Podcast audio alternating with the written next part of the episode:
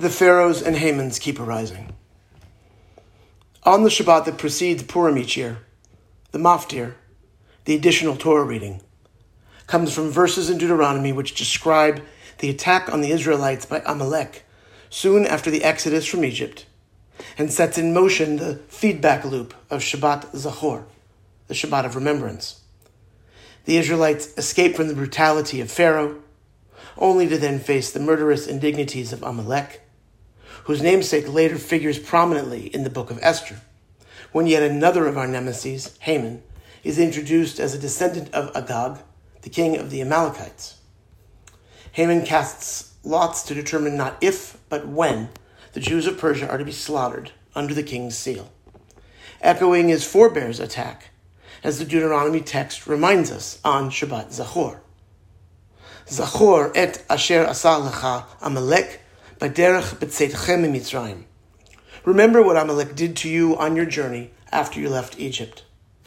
Asher karcha baderech v'gezanev b'cha kol nechashalim achorecha v'ata ayef v'yaga v'lo yar Elohim.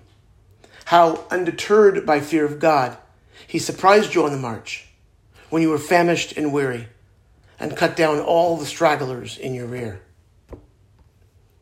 Fast forward to the 20th century, and I can't help but think of the musician Sting, who lyrically builds on this trope of brutality, not foreign to anyone's history, in Murder by Numbers. Once that you've decided on a killing, first you make a stone of your heart. And if you find that your hands are still willing, then you can turn a murder into art. There really isn't any need for bloodshed. You just do it with a little more finesse. If you can slip a tablet into someone's coffee, then it avoids an awful lot of mess. Now it would seem quite obvious and unnecessary for me to articulate once again how atrocious and despicable and outrageous are the willful acts of Putin. He told us what he would do, and he is doing it. But what is making me extra angry is the indolent response of the West. Ever since the horrors of Bucha were revealed, the news cycle and the experts and the pundits are exasperating themselves and their viewers, inanely reviewing the proof that the massacres happened because Putin and his cronies are claiming that this was all self induced and staged by the Ukrainians themselves in some ridiculous, macabre theatrical spectacle in which the Ukrainians actually murdered their own citizens?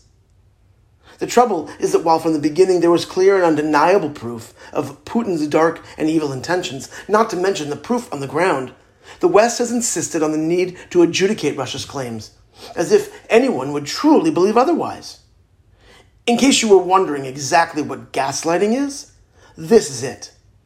Making a claim so outrageous that you force others to prove it wrong, thereby making them responsible for the mess you've created. Friends, next time you watch the news or catch an article that is striving to prove Putin wrong with satellite images, graphs, charts, and eyewitness testimonies, I kindly suggest you turn it off or turn the page. We know what Putin did. There's no daylight between what happened, what the Russians did, and what they planned. Of course, there will need to be war crimes tribunals, which unfortunately will take longer and require more fastidiousness from the prosecutors than any logical mind would think the circumstances warranted. But in the meantime, we must call out the monsters for what they are monsters Pharaoh and Amalek and Haman and Hitler and Putin. They told us what they would do, and they did it. And we are reminded of what happens when we don't pay proper attention. Israel leaves the Nechashalim, the weakest ones, to fall to the back, making them cannon fodder, and rendering the rest of Israel in need of divine redemption.